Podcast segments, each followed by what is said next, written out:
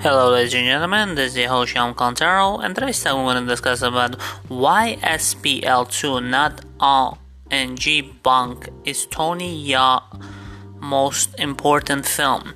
Tony Jaa first broke out with the Ongg Bang Muay Thai Warrior, but it was 2015 the SPL2 a time for consequences that truly launches him to the mainstream.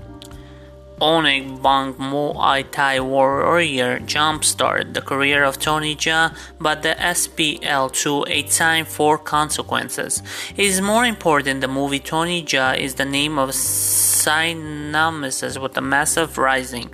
The bar of martial art film having done exactly with 2003 ONG Bak, his first big break out of the years of a stuntman. These days, Jaa is a frequent presence in Hollywood action films, but the needs that they were playing with his 2015 Hong Kong Deepav SPL2 released in Western territories under the title Kill Zone 2. After the ONG Bang J followed up with 2005 Tom Yum Goong, aka the producer before they in breaking the ONG BAK2.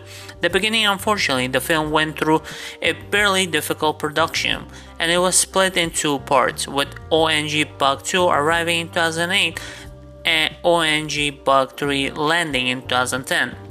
The experience understandably took out of the Jada stepped back from movies to become the Buddhist monk of time. Later returned the action film with 2013 Tom Yum Goong 2, while 2015 ended up being the most pivotal year of this career. Related, every Scott Adkins movie ranked from worst to best. Jaa kicked off 2015 in Nunbull Henchman Key in The Fury 7. When the film putting opposite late Paul Walker, he was also seen in more central role in the human trafficking focus and action movie Skin Trade alongside Dolph Lundgren and Michael Jai White. The same year, SPL2, a J-third movie, Deepav in 2015, released in the west of the Kill Zone two following year. His Hong Kong Deepav Soul filled his return. Through his title position on the follow-up Donnie Yen action movie Sha Po Lang, which bore of the Western title Killzone, SPL2 tells his own story. Martial artist Tony Jaa, Thai prison guard Chan Chi, initially finding himself opposite Wu Jing undercover Chi King. The two eventually team up against their common enemy, who corrupt prison warden Ko Chon played the Max Zhang in both their beginning enemies.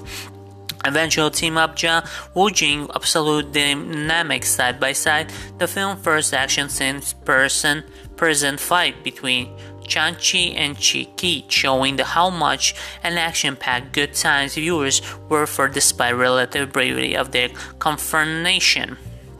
SPL2 quite possible better. The procedure of Fury is a powerful action scenes and it remains in the best Hong Kong action movies. The 21st century coming the heels of Fury 7. And the skin trade is also cemented in 2015 year of Tony Jaa Epic returned the soul firing him a mainstream action star East and West in the year that followed Jaa's breakthrough world be undeniable.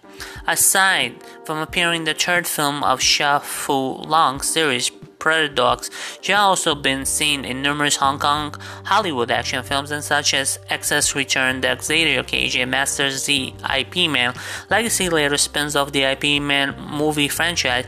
He's also become the big player assembles action movies like Triple Threat and Gene C Chi Su, and it was seen the video game and movie Monster Hunter as well. There are currently several projects in the works, awaiting release and clearly state living the legend martial art films Ongg Bang and Muay Thai Warrior might first put him in map but returned from substacle SPL2.